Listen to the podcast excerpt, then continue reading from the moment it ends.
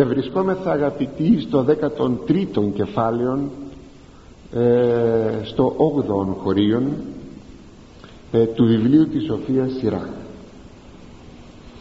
την περασμένη φορά την περασμένη τρίτη είχαμε αναφερθεί έτσι τα χωρία τουλάχιστον αυτά του ιερού αυτού βιβλίου μας οδηγούσαν να κάνουμε κάποια σχόλια σε μία μεγαλογραφία το πως ο ένας δύναται να δικήσει τον άλλον και η μεγαλογραφία ήταν ότι πως ένας πλούσιος λαός να δικήσει έναν πτωχό λαό.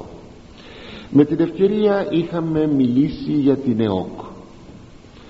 Αν ερωτήσετε γιατί σας ε, είχα, γιατί είχα αναφερθεί στην ΕΟΚ σας απαντώ ότι το θέμα δεν είναι απλώς πολιτικό ώστε να θεωρηθεί ότι κανείς λέγοντας και μιλώντας γι' αυτό ότι, ότι πολιτικολογεί. Αλλά ενδιαφέρει τους Έλληνες ε, από δύο πλευρές. Η μία πλευρά είναι η εθνική ελληνική μας υπόσταση. Διότι όταν θα έρθει κάποια ώρα και θα αποτελέσουμε κάτι περισσότερο από ό,τι είμεθα τώρα τότε δεν πρωτοτυπώ το έχουν πει άλλοι. Εμείς τα δέκα εκατομμύρια θα πέσουμε στην Χωάνη την Ευρωπαϊκή των 400 περίπου εκατομμυρίων και τότε ε, θα χάσουμε την ε, ταυτότητά μας την εθνική, την ελληνική. Επειδή δε εμείς οι Έλληνες έχουμε αυτήν την ξενομανία δεν ξέρω είναι κάτι φοβερό. Την έχω ζήσει ε, την ξενομανία αυτή ευθύς μετά το 1940 ή αν θέλετε στον πόλεμο του 40 όταν ήρχονται ξένοι εδώ και μετά από την απελευθέρωση του 44 έζησα αυτήν την ξενομανία των Ελλήνων. Λίγο είχα και εγώ βεβαίως παιδί ήμουν είχα παρασυρθεί. Δεν μου μένει χρόνος να σας διηγηθώ σε ποιο βαθμό έφτανε αυτή η ξενομανία μας έτσι εδώ εδώ μη πάτε μακριά εδώ ε, ανακατεύουμε κουβέντες εγγλέζικες δεν ξέρω τι λέξεις ανακατεύουμε με την ελληνική μας γλώσσα γιατί θέλουμε να δείξουμε από ένα συνομπισμό ότι είμαστε ξεπερασμένοι ε, από ό,τι λέγεται Ελλάς και Έλληνας κάτι πιο πάνω ότι είμαστε.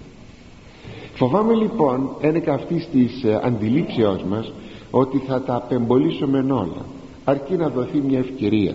Έτσι αν πέσουμε μέσα στη χωάνη αυτή της Ευρώπης ε, γρήγορα θα χάσουμε την ε, εθνική μας συνείδηση. Θα κάνουμε ότι είχε πει κάποτε ο Καζατζάκης ότι ντρέπομαι που είμαι Έλληνας.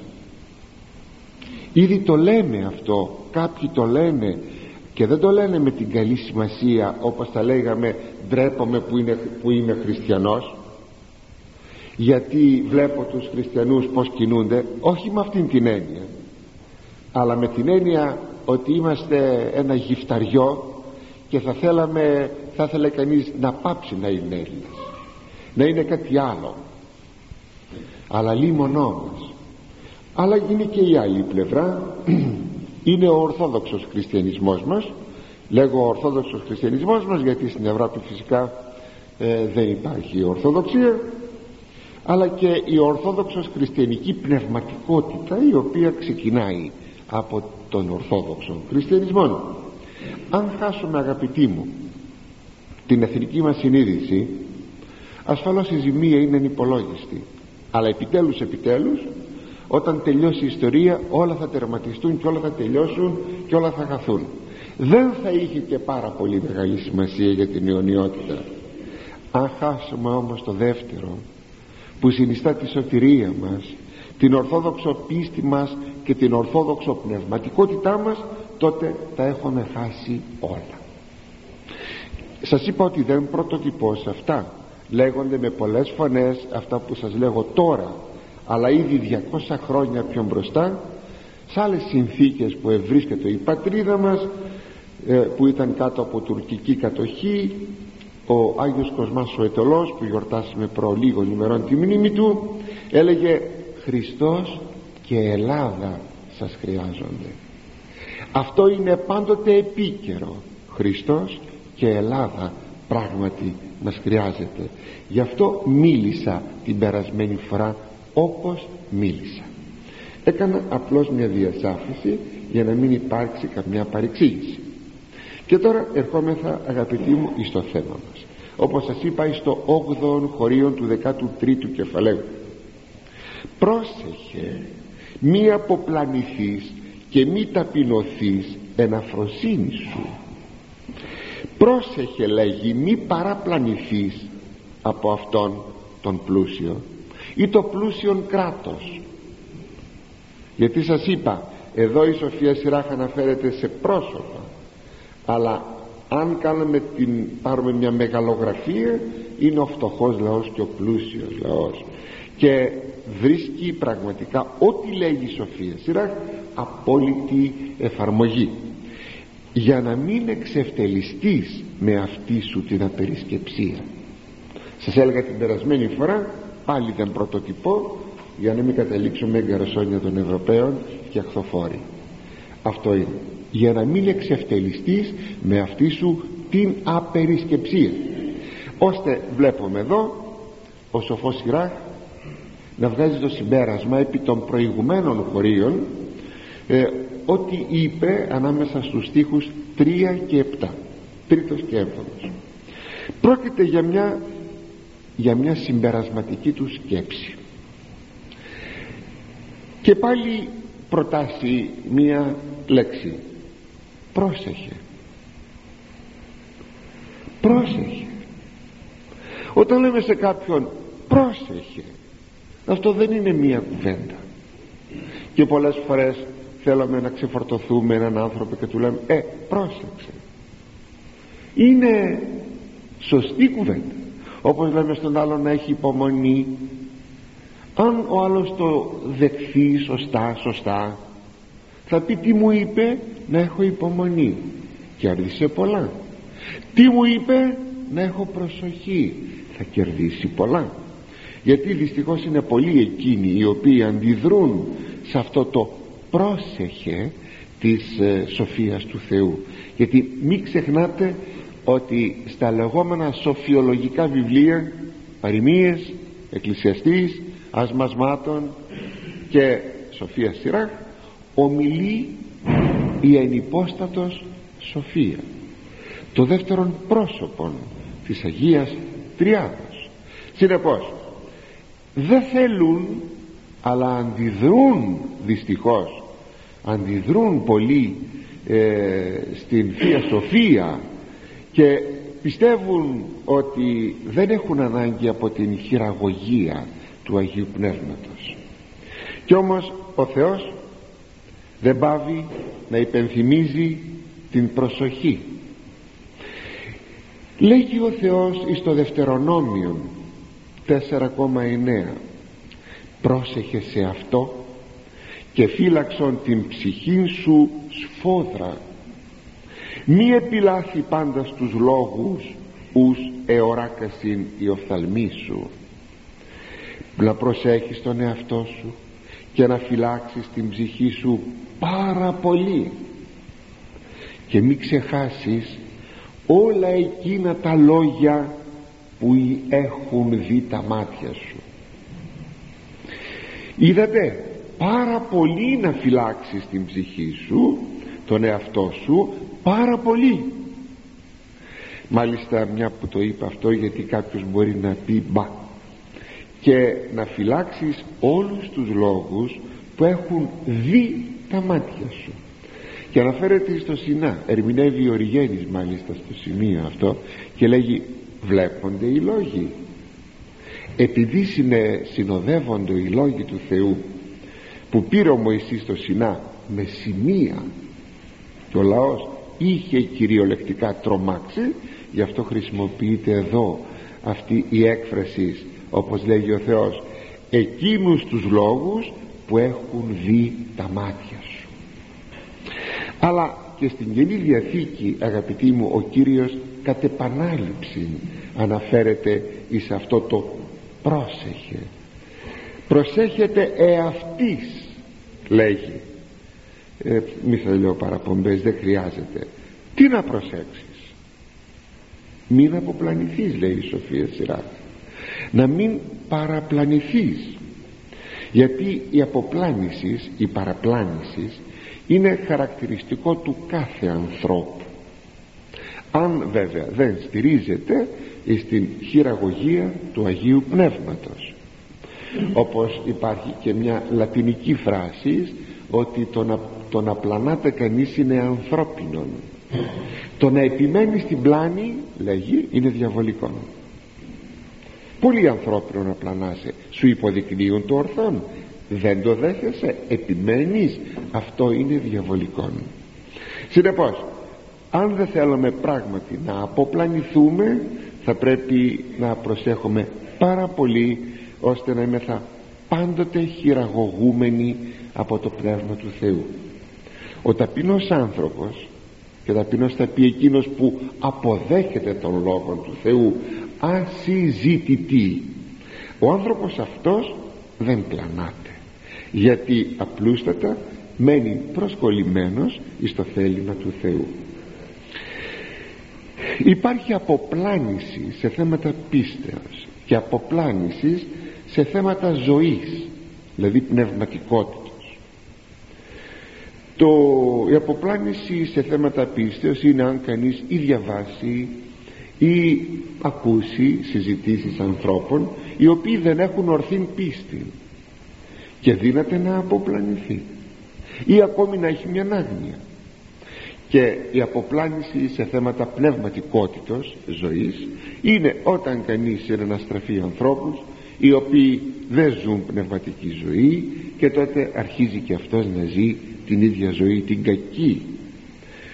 Το αποτέλεσμα είναι αν κανείς δεν προσέχει ή έτσι ή αλλιώς οπωσδήποτε να εξευτελιστεί.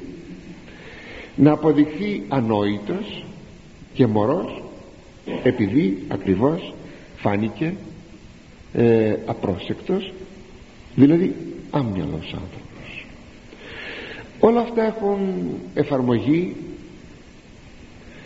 στα πρόσωπα ως προς τις σχέσεις των με άλλα πρόσωπα ή με πλουσίους ή με ανωτέρους των σε αξιώματα ή ακόμη σε μια ευρεία περίπτωση ε, που κανείς ε, μπορεί να μιλάει όπως σας είπα προηγουμένως για ένα λαό προς ένα άλλο λαό. Όταν ένας λαός μια πολιτεία ανοίγει τις πόρτες της φερειπίν να δεχθεί πολιτιστικές επιδράσεις από έναν άλλον λαό του οποίου ο πολιτισμός είναι σάπιος είναι άρρωστος. Ο δικός σου είναι υγιής. Αν ανοίξεις τις πύλες σου με κάποιους εννοείται φορείς όπως Φερρυπίν είναι ο φορέας του πολιτισμού ε, συγγνώμη, συγγνώμη ε, του τουρισμού. Τότε βέβαια θα περάσουν από τις πύλες των συνόρων σου αυτά τα σάπια πράγματα. Και πρέπει να είναι κανείς πάρα πολύ προσεκτικός. Αλλά θα επανέλθω πάλι στη στενή έννοια διότι βέβαια το ξέρουμε. Αλλά φέτος τα άκουσα πολλές φορές και φαίνεται ότι αρχίζει να, να γίνεται πιο πλατύτερο. Πολλά παιδιά οικογενειών χριστιανικών όταν λέω πολλά παιδιά ας πούμε 17 χρονών 18 χρονών 19 χρονών αγόρια κορίτσια τι εζήτησαν από τους γονείς των; Να πάνε μόνα τους με κάποιους φίλους φίλες ξέρω εγώ ε, για λίγες μέρες μια εβδομάδα ε, να μείνουν κυρίως στα νησιά. Αν ερωτήσετε γιατί στα νησιά γιατί εκεί οι ευκαιρίες με τους ξένους για αμαρτία είναι περισσότερα. Τα ακούσατε; Και εγώ απορώ πως αφήνετε τα παιδιά σας να πηγαίνουν στα νησιά. Πρώτα πρώτα να πηγαίνουν μόνα τους. Σε αυτή την ηλικία ακόμα την εφηβική αλλά ιδιαίτερος δε στα νησιά. Γιατί; Πάνε να διασκεδάσουν με τους ξένους στην πορνεία. Το θέμα της φρονήσεως όπως βλέπετε και της πρόσοχης είναι κεφαλαιόδες θέμα. Ε, στην καθημερινότητά μας πόσα πράγματα πρέπει κάθε μέρα να προσέχουμε και πόση φρόνηση πρέπει να διαθέτουμε αλλά και στη σωτηρία μας. Διότι αν δεν έχουμε προσοχή και φρόνηση δεν μπορούμε πραγματικά να σωθούμε και ερχόμεθα εις τον επόμενο στίχο τον ένατον. Προσκαλεσαμένους σε δυνάστου υποχωρών γίνου και τόσο μάλλον προσκαλέσετε σε. Ε, το υποχωρών ίσως να το εκλάβετε όπως το λέμε στη σύγχρονη γλώσσα υποχωρώ. Θα ήθελα να σας θύμιζα ότι η ελληνιστική γλώσσα έχει πάρα πολλές διαφοροποιημένες έννοιες τις γνωστές μας λέξεις από την ας πούμε αττική διάλεκτο. Γι' αυτό θέλει πάρα πολύ προσοχή όταν μελετούμε ε, να ξέρουμε σε ποια εποχή βρισκόμαστε και συνεπώς τι γλώσσα έχουμε. Το είπα δια τη λέξη υποχωρών.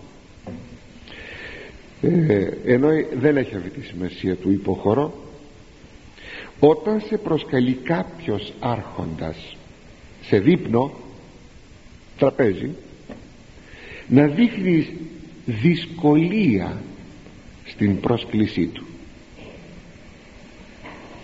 Και αυτός τόσο περισσότερο θα επιμένει να σε προσκαλεί. Είναι ένα πάρα πολύ ενδιαφέρον χωρίο αυτό και με πολύ βέβαια πρακτικότητα δηλαδή έρχεται τώρα ο σοφός Σιράχ να υποδείξει τρόπους συμπεριφοράς εντελώς συγκεκριμένες συγκεκριμένους τρόπους συμπεριφοράς. Όπως ε, μας είπε προηγουμένως το πρόσεχε τι να προσέξουμε; Λέγει κάνα δυο-τρεις περιπτώσεις. Αναφέρεται εδώ στις προσκλήσεις του δυνάστου. Πόσο επικίνδυνες μπορεί να είναι αυτές; Όταν λέμε δυνάστης εννοούμε τον άρχοντα τον έχοντα αξίωμα κρατικό και εκκλησιαστικό καμιά φορά. Και σε καλεί εσένα που είσαι άσημος άνθρωπος θέλει πάρα πολύ προσοχή γιατί δεν ξέρεις γιατί είσαι καλή και δεν ξέρεις πως σκέπτεται να σε χρησιμοποιήσει. Ή ακόμη και ο πλούσιος το λέγαμε την περασμένη φορά αυτό τι πρέπει να κάνεις όταν η θέση σου δεν είναι για το δικό του τραπέζι; Με ευγένεια θα αρνηθείς. Μάλιστα διάβαζα χθες το βράδυ ε, μια περίπτωση που είναι έτσι πολύ χαρακτηριστική. Ο Σαούλ όταν είδε ότι ο Δαβίδ άρχισε να αποκτάει φήμη και εκτίμηση στο λαό μετά από εκείνη την καταπληκτική του θα λέγαμε νίκη εναντίον του, του Γολιάθ εν τω μεταξύ δε ο Δαβίδ το χρησμένος βασιλιάς αλλά εγκρυπτό διότι αλίμονό του εάν υποτεθεί ότι θα το μάθαινε αυτό ο Σαούλ. Διότι υπήρχε βασιλιάς και χρήεται κρυφά από τον Σαμουήλ με την εντολή του Θεού νέος βασιλιάς διότι τον Σαούλ ήδη ο Θεός τον είχε αποδοκιμάσει. Έτσι ο Σαούλ βλέποντας ότι ο Δαβίδ είχε προκοπεί τον εφοβήτο και του πρότεινε να τον κάνει γαμπρό δίνοντάς του μια του κόρη. Ξέρετε τι απήντησε εμπροκειμένο ο ανύποπτος Δαβίδ διότι δεν μπορούσε να ξέρει την καρδιά του Σαούλ μόνο ο Θεός έβλεπε την καρδιά του Σαούλ. Απήντησε ό,τι σας είπα τώρα σε αυτό το χωρίο με κάποια άρνηση είπε εις τον Σαούλ εγώ εγώ ο άσημος το παιδί ε, του του πατέρα μου και της μάνας μου είναι κάτι που το λέω και εγώ πολλές φορές αυτό εγώ το παιδί του πατέρα μου και της μάνας μου εγώ ποιος είμαι να πάρω εγώ την κόρη του βασιλέως. Δεν είναι δυνατόν αυτό να γίνει. Εκεί απέτυχε και έδωσε τελικά την κόρη του αυτή σε κάποιον άλλον. Μετά όμως κάτι συνέβη και του πρότεινε μια δεύτερη θυγατέρα του την Μελχόλ την οποία τελικά παντρεύτηκε. Φαίνεται όμως ότι δεν την ήθελε ο Δαβίδ. Πως και έγινε; Πάντως κρατούσε εκείνη την αλαζονία του πατέρα της αυτή και κάποια φορά επειδή τον είδε το Δαβίδ σε μια λιτανία και τον θεώρησε ότι ήταν γελίος είχε πεθάρει μεταξύ ο Σαούλ. Ότι ήταν γελίος ο Δαβίδ σε εκείνη την λιτανία τότε θύμωσε μαζί της. Ο, Σαούλ, ο Δαβίδ και της λέγει είσαι γνήσιο παιδί του πατέρα σου δηλαδή δεν είσαι ταπεινή είσαι αλαζόν. Ε λοιπόν από σένα παιδί δεν θα αποκτηθεί στον αιώνα. Ή, ή έμεινε στήρα την έκλεισε την μήτρα αυτής ο Θεός ή δεν πλησίασε εις αυτήν ο Δαβίδ και με τον τρόπο αυτόν την τιμώρησε. Δηλαδή ε, θα ήθελα να σας δείξω με αυτόν τον τρόπο ότι ο Δαβίδ ήταν προσεκτικός. Ήταν πάρα πολύ προσεκτικός. Εμένα να με καλέσει ο βασιλιάς. Και πράγματι δεν εσκέπτεται το σωστά. Ήθελε να τον εξοντώσει. Και έχει και ένα παράδειγμα μάλιστα που τον στέλνει θα σας το πω χωρίς εξηγήσεις. του λέει του Δαβίδ ε, θα σε κάνω γαμπρό μου εάν μου φέρεις εκατό ακροδιστίες των Φιλιστέων μπράβο λέει ο Δαβίδ του φέρε λοιπόν τις εκατό ακροδιστίες βέβαια όχι γιατί θα ήθελε να πράγματι να πάρει καμιά κόρη του, του Σαούλ αλλά εκεί μπερδεύτηκε λιγάκι. Είναι εκείνο που καμιά φορά δεν μπορούμε κάτι διαφορετικό να κάνουμε και τελικά ανταποκρινόμεθα στην πρόσκληση. Εξάλλου θα το δούμε λίγο πιο κάτω. Αυτό που λέγει η σοφία του Θεού δεν είναι απόλυτο αλλά μόνο θέλει προσοχή. Θα το δούμε ευθύς παρακάτω γι' αυτό λέει το βιβλίο των παροιμιών συνιστά ποιες πρέπει να είναι οι σχέσεις των φίλων. Πολύ περισσότερο θα πρέπει να είναι προσεκτικός κανείς. Αν δεν υπάρχει θα λέγαμε μια μια φιλία αλλά ο άλλος είναι άρχοντας ή πλούσιος ή δεν ξέρω τι ή δυνάστης και εσύ πως να κινηθείς. Να τη λέγει σπάνιον ίσαγε σον πόδα προς σε αυτού φίλων. Δεν λέει δυνάστη φίλων. Μήποτε πληστή σου μισήσισε. Δηλαδή σπάνια να πηγαίνει στο σπίτι του φίλου σου μήπως σε χορτάσει σε μπουχτίσει και σε μισήσει αν πηγαίνεις πολύ πυκνά. Ε, το ίδιο πράγμα υπογραμμίζει αγαπητή μου και Άγιος Ισάκος Σύρος. Αν σε καλούν να μην πηγαίνεις πολύ εύκολα αν σε καλούν πέντε φορές να πας με τα βίας μόνο τις δύο. Γιατί αν πας μόνο τις δύο θα είσαι αγαπητός. Εάν πας σε καλέσουν πέντε και πας έξι τότε θα σε μισήσουν. Θα σε μπουχτίσουν. Θα πούν ουφ και αυτός. Ήρθε πάλι και αυτός έτσι μιλάνε οι άνθρωποι. Έτσι δεν μιλούν ε, αυτή η πολύ λεπτή παρατήρηση εδώ ε, της Σοφίας Σιράχ μήποτε πληστεί σου μισήσισε σε μπουχτίσει και σε μισήσει. Προσέξατε το. Αν θέλετε σε αυτό το σημείο βρίσκονται οι χαλασμένες σχέσεις των φίλων. Δεν έχουν διάκριση. Καλά γίνηκαμε φίλοι. Ε, αμέσως τρέχουμε να έχουμε πυκνότατες θα λέγαμε επισκέψεις μια σου μια μου μια σου μια μου. Συνέχεια. Ναι αυτό κάποτε εάν δεν προσέξουμε θα γίνει κάτι που θα αρχίσει όλος να βαριέται. Μπορεί να βαρυθεί ο ένας πρώτος κατόπιν ο άλλος. Να χαλάσουν οι σχέσεις. Να φτάσουν να μην λένε καλημέρα. Γιατί; Γιατί δεν πρόσεξαν στο σημείο αυτό. Γιατί ο ένας μπούχτισε τον άλλον από αυτήν την διαρκή και αδιάκριτο παρουσία.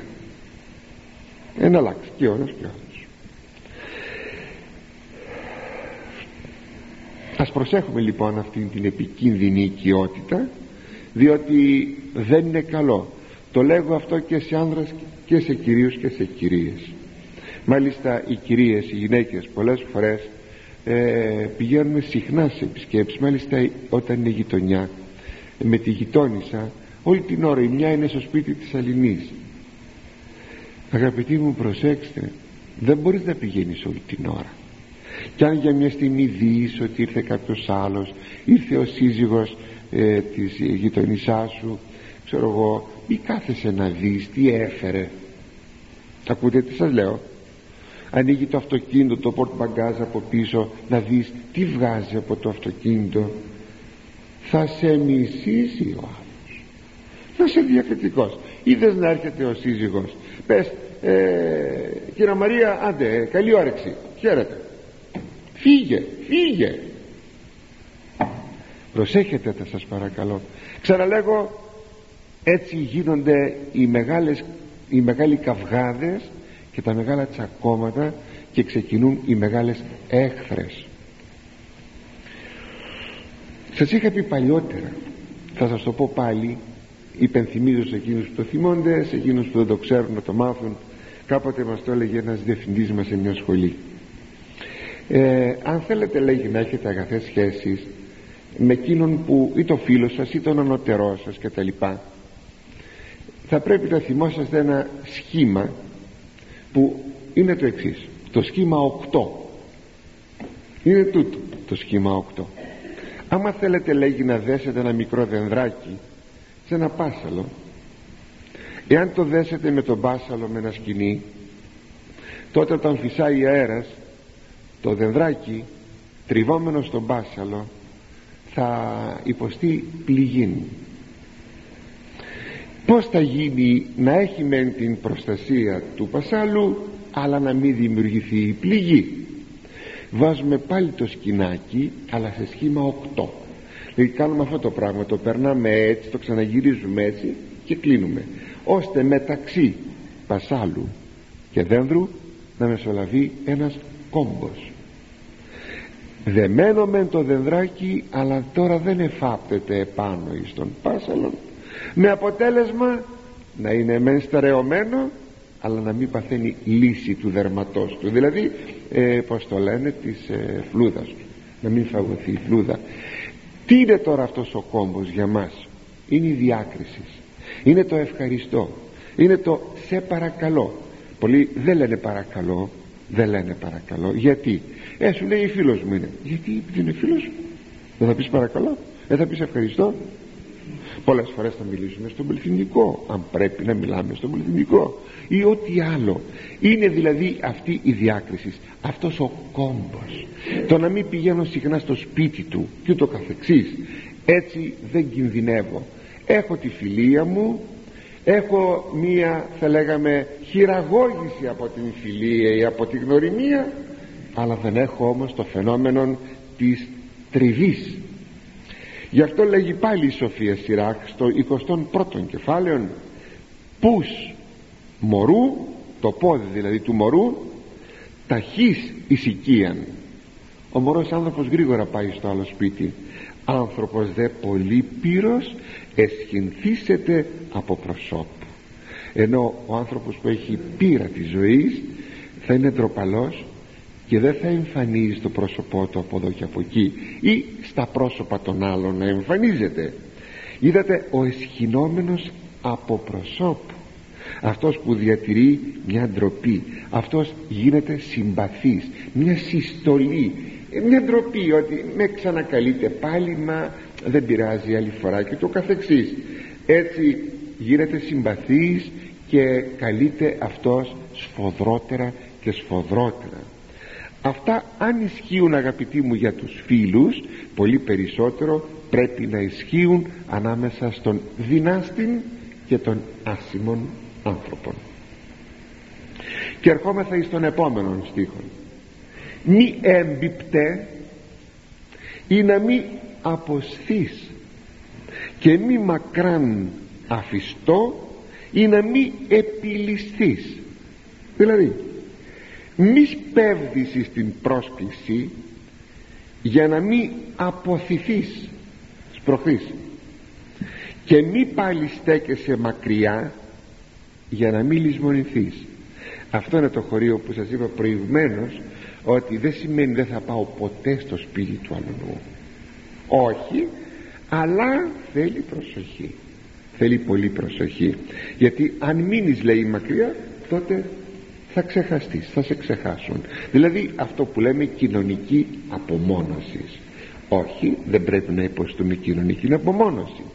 Σε αυτό το στίχο βλέπετε ότι καθορίζεται από το Πνεύμα του Θεού αυτό το optimum σημείο το άριστον σημείο σχέσεων.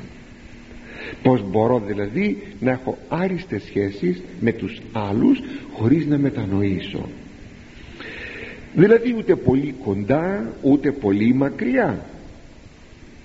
Αυτό ιδιαίτερα επιτρέψτε μου να σας το πω ότι θα ίσχυε για την ιεροσύνη κάποια στιγμή. Ε, το θέμα σας είπα της ιεροσύνης είναι μεγάλο θέμα. Να πλησιάσει κανείς έναν ιερέα να τον πλησιάζει πάρα πολύ ιδίως λαϊκός άμα είναι θέλει πάρα πάρα πολύ προσοχή. Ε, λέγει, λέγει ο λαός ότι ο ιερεύς είναι ένα κάρβουνο. Αν είναι το κάρβουνο αυτό σβηστό δηλαδή η ζωή του ιερέως είναι νεκρωμένη δεν είναι πνευματικός άνθρωπος τότε θα μου τζουρωθείς λέγει άμα πλησιάσεις πολύ. Αν είναι αναμένο κάρβουνο δηλαδή είναι άνθρωπος ζωντανός, καθαρός τότε αν πλησιάσεις πάρα πολύ θα καείς. Ε, αν είναι αναμένο και μένεις μακριά τότε θα κρυώσεις. Θέλει λοιπόν και το πλησίασμα των ιερέων να είναι προσεκτικό. Το λέγω αυτό γιατί πολλές φορές οργανώνετε εκδρομές πηγαίνετε με πούλμα να έχετε κάποιον ιερέα ίσως αυτός οργανώνει ή αυτόν καλείτε μέσα εκεί είπατε σε προσκυνήματα να τα πούμε να τα πούμε καθαρά καθαρά. Αναγκάζεται ή δεν ξέρω πως γίνεται το κλίμα μέσα εκεί στο αυτοκίνητο ή στην εκδρομή σας δεν είναι καλό.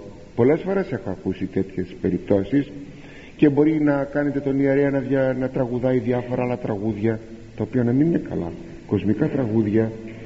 Ή να σας πει πράγματα τα οποία ανέκθατα τα οποία να μην είναι πάρα πολύ καθαρά. Ο ιερέας ναι. Ναι γιατί; Συνεχώς φτάνουν στα αυτιά μου τέτοιες περιπτώσεις. Θέλει πάρα πολύ προσοχή. Και αν κάποιοι άνθρωποι έχουν ευλάβεια μέσα τους βέβαια μπορούν να πάνε με έναν ιερέα κάπου και αν είναι και εκείνος ευλαβής.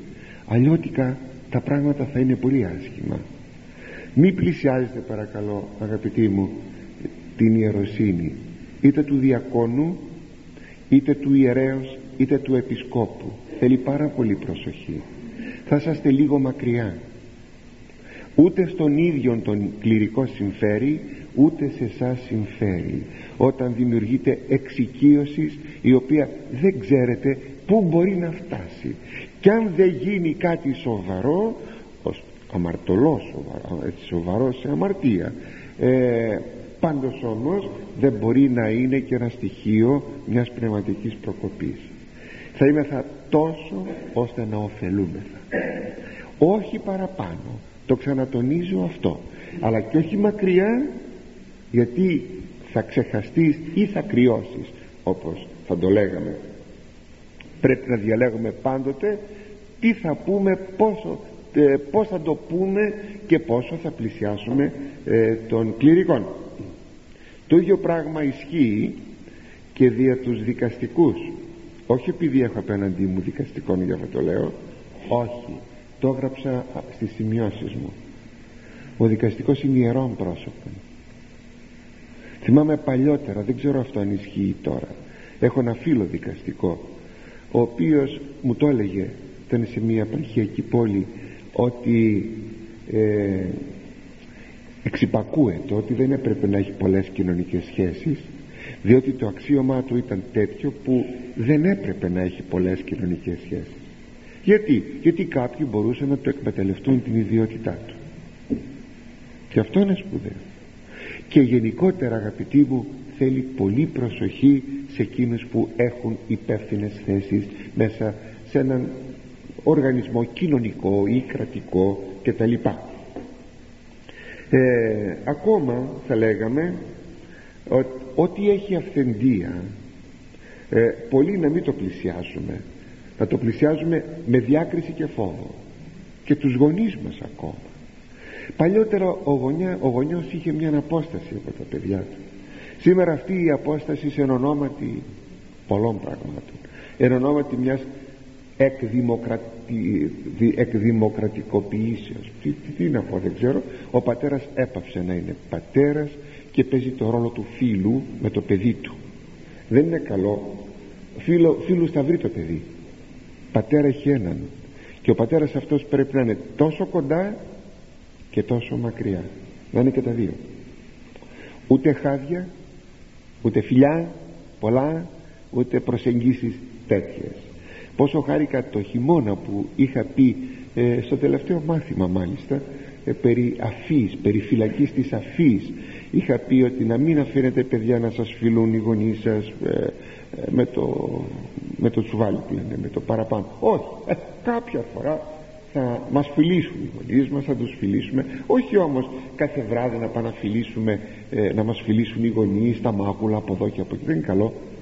Άλλο τα, τα παιδιά να φυλάνε το χέρι του πατέρα και της μητέρας. Αυτά είχα πει. Και ένας πιτσιρίκος η, πέμπτη δημοτικού, τετάρτη πέμπτη ε, που τον φιλούσανε πολύ λέγει, λέγει μαμά, μπαμπά τέρμα τα φιλιά πόσο το χάρηκα μου το, μου το είπαν αυτό. Αλλά, αλλά το δυστύχημα ήταν και η γιαγιά μπροστά. Και η γιαγιά τα έβαλε μαζί μου που εγώ είπα να μην αφήνουν τα παιδιά να τα φυλάνε όλη την ώρα. Λοιπόν ας προσέχουμε ότι έχει αυθεντία να πλησιάζουμε με, με δέος. Τον καθηγητή μας στο σχολείο το δασκαλό μας σας βεβαιώνω σας βεβαιώνω αν αυτή τη στιγμή μπροστά μου ήρθε ένας καθηγητής μου από το γυμνάσιο ή ένας δασκαλός μου πρέπει όλοι να είναι μακαρίτες πια από το δημοτικό σχολείο σας βεβαιώνω ίσως και να είχαν λίγο τα λόγια μου γιατί θα μου λέγανε τέτοια γράμματα σε έμαθα και κάνεις λάθος άμα μιλάς ναι ναι ναι ναι ναι, ναι. Κληρικός ήμουνα και δίσταζα να γράψω σε έναν καθηγητή μου δεινός ε, λατινιστής και ελληνιστής δεινός μήπως μου βρήκα ένα λάθος και ε, αισθανόμουν άσχημα. Ντρεπόμουν ακούτε ντρεπόμουν είμαι σίγουρος πολλοί από εσάς αν βλέπατε το δάσκαλό σας τον καθηγητή σας στον δρόμο θα ντρεπόσαστε μέχρι σήμερα. Αυτό θέλω να πω. Δεν πρέπει ό,τι έχει αυθεντία να το πολυπλησιάζουμε αδιάκριτα και άφοβα. Και γενικότερα με όλους τους ανθρώπους. Μη εμπιπτέει να μη αποστείς λέει.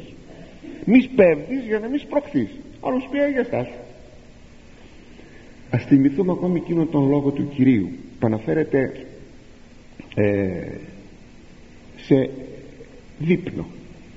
Όταν κληθείς λέει το καταλουκάν Ευαγγέλιον 14 κεφάλαιο στίχος 8 όταν κληθείς υπότινος εις γάμους μη κατακληθείς το κλιμεγιότητα δηλαδή μη πας και κάτσεις. Αλλά η κατάκλησης δεν είναι κανένα παιδάκια μικρά ανάκλυντρα και το κλικεί πάλι με γιώτα από το ανακλίνουμε. Δηλαδή κάπως μισοπλαγιάζω και ακουμπούσανε με το χέρι τους το δεξί ή το αριστερό και τρώγανε με το δεξί. Κάπως έτσι ήταν ο τρόπος ή στην πρωτοκλησία κλείσεις το κλεί με γιώτα πάλι δηλαδή στο πρώτο κάθισμα. Μήποτε εντιμότερο σου ή και κλειμένος υπ' αυτού και ελθόν οσέ και αυτόν καλέσας ερήσει μη τρέξεις γιατί μπορεί να κάλεσε και κάποιον άλλον που είναι εντιμότερος από σένα. Δώσ' του το τόπον φίλε σήκω. Ε, αυτή τη θέση την έχω για κάποιον άλλον. Και τότε άρξει με τεσχήνη στον έσχα των τόπων κατέχει. Τότε με ντροπή θα πάει να βρεις το τελευταίο κάθισμα. Αλλά όταν κληθείς πορευθείς ανάπεσε εις τον έσχα των τόπων. Πήγαινε στο, στο τελευταίο κάθισμα. Ή να όταν έλθει ο και κλικώσε ύπηση. Φίλε προς ανάβηση ανώτερον τότε όταν θα πει σου άξιζε η καλύτερη θέση αλλά πήγες στην τελευταία. Θα έρθει ο φίλος σου και θα σου πει φίλε έλα στην άλλη θέση. Δεν κάθεσαι καλά εδώ τότε έστεση δόξα ενώπιον των συνανακειμένων εσύ.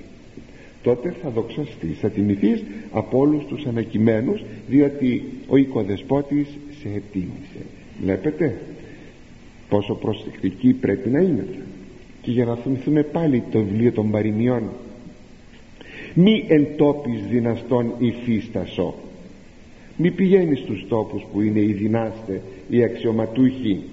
Κρίσον γάρση το ρηθίνε ανάβαινε προς με ή ταπεινώσεσαι εν προσώπο δυνάστου. Είναι καλύτερο να σου υποθεί. Έλα πιο πάνω. Ανάβαινε προς με. Έλα πιο πάνω. Κάτσε εκεί στη θέση την καλή. Παρά να σε ταπεινώσουν να ταπεινωθείς μπροστά σε πρόσωπο δυνάστου. Είναι η ίδια έννοια με τα λόγια του Ιησού Χριστού. Ο Θεός αγαπητοί μου έδωσε στον κάθε άνθρωπο ένα πελώριο φυσικό παράδειγμα για να ξέρει ποια είναι η αρίστη θέση στις σχέσεις του. Τη θέση της γης απέναντι στον ήλιο. Η γη μας δεν φεύγει πιο μακριά από εκεί που την έβαλε ο Θεός γιατί αν φύγει πιο μακριά θα, θα παγώσει. Αν πάλι πάει πιο κοντά θα καεί. Έτσι να θυμόμαστε την σωστή σχέση θέση της γης απέναντι στον ήλιο για να θυμόμαστε και εμείς πως πρέπει να στεκόμαστε απέναντι στους άλλους ανθρώπους. Και πηγαίνουμε στον επόμενο στίχο. Μη έπεχε η σιγορίστε με ταυτού και μη πίστευε της πλοίωσης λόγης αυτού. Εκ πολλής γαρ λαλιάς πειράσισε και ως προς γελών εξετάσισε. Δηλαδή πρόσεχε αν πας μη μιλάς πολύ μαζί του σαν ίσως προς ίσον και μη δίνεις εμπιστοσύνη στα πολλά του λόγια γιατί θα θελήσει να σε δοκιμάσει. Και ενώ εσύ θα του ενώ θα σου χαμογελά και θα λέει πολλά λόγια ταυτόχρονα θα σε βυθομετρεί. Δηλαδή θα σε ψυχολογεί. Ποιος είσαι, τι κάνεις. Είναι εδώ βλέπετε μια άλλη πλευρά από τα παραδείγματα της Σοφίας Σιράχ. Δηλαδή πάντοτε ο υψηλότερος ο ανώτερος δείχνει στις σχέσεις του και στα λόγια του είναι γνωστό πάντοτε το ξέρουμε έναν αέρα μια άμεση έναν αέρα. Αυτό συνήθως εξαπατά των κατώτερων παίρνει θάρρος για εξίσωση. Όχι προσοχή ποτέ να μην πάρουμε θάρρος για εξίσωση. Βέβαια αν το λέγαμε σήμερα το λέμε σήμερα. Να σας τα λέω τώρα εγώ. Θα, δεν θα μπορούσε αυτό να θεωρηθεί σωστό. Δηλαδή ότι εδώ ο λόγος του Θεού δεν τα λέει καλά είναι απειρχαιωμένα πράγματα. Απορρίπτεται μια τέτοια θέση ότι πρέπει να είσαι πάντοτε σε μια έτσι συστολή και ότι ε, θα πρέπει να είσαι προσεκτικός. Ε όχι σου λέει. Ισοπαίδωσης κάθε αυθεντίας και κάθε εξουσίας. Πόσο λάθος. Πόσο ασφαλμένη αντίληψη έχουμε περί δημοκρατίας γιατί πάντα τη δημοκρατία επικαλούμεθα. Πόσο λάθος. Λέει κάπου ο Ιγρός Χρυσόστομος αν υπάρξει στο σπίτι στην οικογένεια δημοκρατία το χαρακτηριστικό είναι ότι χρησιμοποιεί τη λέξη δημοκρατία την ίδια λέξη χρησιμοποιεί. Το σπίτι αυτό λέγει διελήθη. Λέει ο Θεόπνευστος Ιερός Χρυσόστομος. Θέλει λοιπόν πάρα πολύ προσοχή. Δεν μπορούμε εν ονόματι αυτής της δημοκρατίας να θεωρούμε τον άλλον ίσον. Όλοι οι πολίτες είναι ίσοι έναντι του νόμου όπως και όλοι οι χριστιανοί είναι ίσοι έναντι του Θεού. Όπως και η κάθε ψυχή έχει την ίδια αξία με την πλαϊνή της γιατί είναι εικόνα του Θεού. Όλα τα άλλα στοιχεία όμως είναι διαφοροποιημένα. Και είναι διαφοροποιημένα διότι ο Θεός τα έκανα διαφοροποιημένα γιατί απλούστατα θέλει την οργάνωση μιας κοινωνίας ανθρώπων. Έτσι θα επαναλάβω πάλι προσοχή πάντοτε στο θάρρος της εξισώσεως. Πολύ προσοχή. Μην παίρνουμε θάρρος και λέμε αφού μου μιλάει απλά σου μιλάει απλά γιατί είναι ανώτερός σου θα πρέπει και εσύ να μιλήσεις έτσι. Ή σου μιλάει ο καθηγητής σου σε σένα τον μαθητή. Σου μιλάει απλά. Εσύ θα του δώσεις καρπαζά; Θα ανεβείς στο ζάρκο του; Ή θα μιλήσεις με σεβασμό; Ή ο πατέρας σου ή η μητέρα σου; Θα μιλήσεις με σεβασμό; Ε, είναι πάρα πολύ χαρακτηριστικό αγαπητοί μου ότι πρέπει να κρατούμε τα σχήματα της ευγενίας και του σεβασμού. Πάντοτε πάντοτε πάντοτε δεν έχουμε ποτέ να ζημιώσουμε γιατί ο άλλος θα μας κρίνει θρασείς ανθρώπους και τότε δεν θα έχουμε κέρδος. Όσο και αν ο άλλος έχει μια αγαθή προαίρεση και δεν θα ήθελε να μας εξαπατήσει να μας ξεγελάσει με τα πολλά του λόγια και τα χαμογελά του πρέπει να τηρούμε εμείς πάντοτε το σχήμα ευγενίας και σεβασμού. Είναι λοιπόν πολύ χαρακτηριστικό ένα παράδειγμα που θυμήθηκα από την σχέση του Ιωσήφ ως αντιβασιλέος με τον Φαραώ που ήταν βασιλιάς της Αιγύπτου. Λέει κάπου όταν πήγαν τα αδέλφια του και ανεγνωρίστη τους είπε να πούν στον πατέρα του τάδε λέγει ο Υιός σου Ιωσήφ τα εξής λέει το παιδί σου ο Ιωσήφ. Επίησέ με ο Θεός Κύριον πάσης γης Αιγύπτου κατάβηθη προς με και μη μείνεις. Έλα ο Θεός με έκανε Κύριον όλης της γης της Αιγύπτου. Με έκανε Κύριον εν όταν πέθανε αγαπητοί μου ο Ιακώβ αργότερα και ήθελε να πάει να τον θάψει τον πατέρα του εις την γη της επαγγελίας εκεί που είχε θάψει και τους προγόνους του. Ο Ιακώβ ακούστε τι εδώ έκανε ο Ιωσήφ. Εκάλεσε τους υπηρέτας του βασιλέως και τους λέγει «Η εύρον χάριν εναντίον ημών αν λέγει βρήκα χάρη απέναντί σας δηλαδή αν με συμπαθάτε αν με αγαπάτε λαλήσατε περί εμού εις τα ότα φαραώ λέγοντες.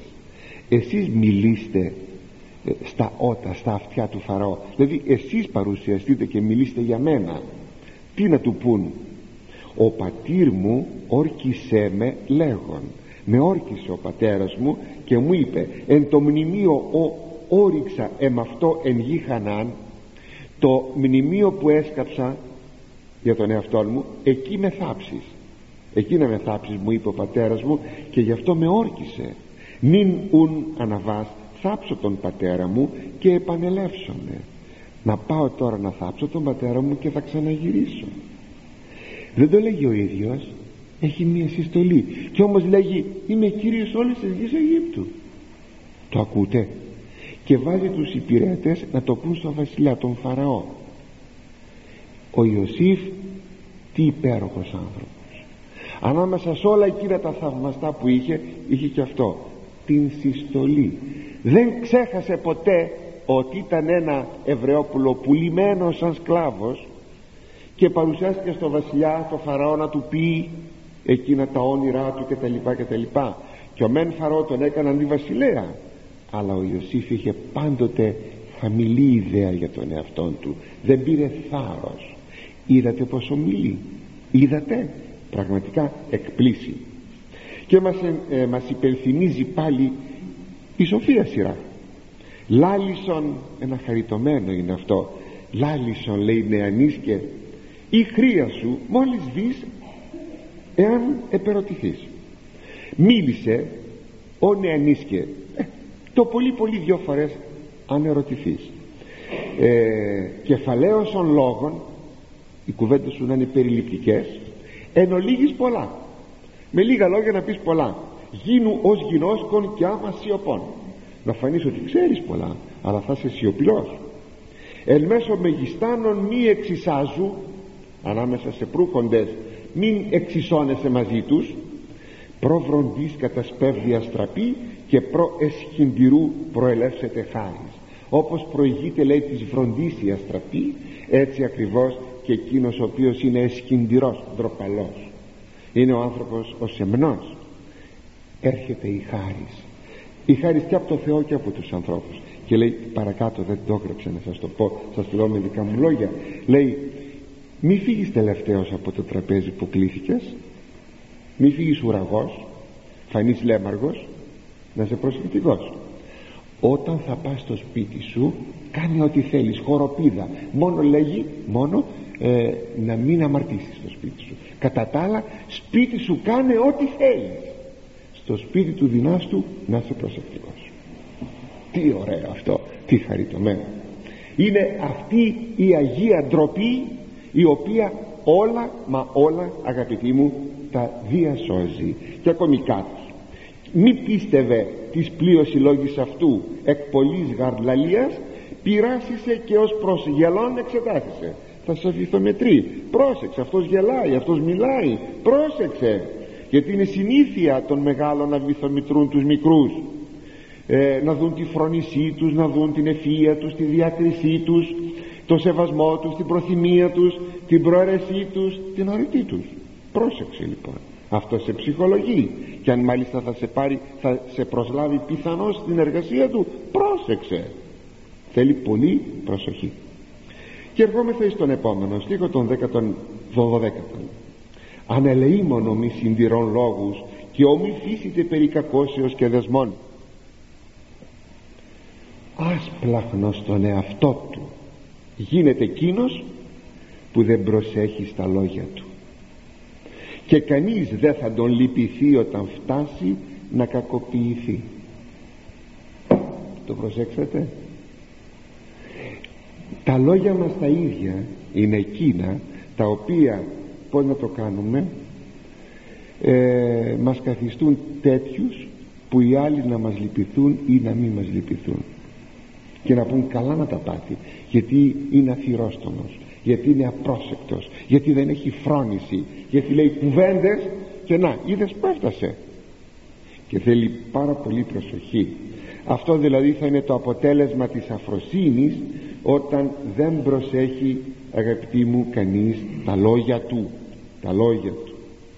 Πολλοί λένε ότι αδικούνται στη ζωή τους και μάλιστα σε μια τελευταία ανάλυση ότι τους έχουν κάνει μάγια γι' αυτό δεν προκόβουν στη ζωή τους. Το στόμα τους φταίει. Θέλετε ακόμη καλύτερα το μυαλό τους φταίει.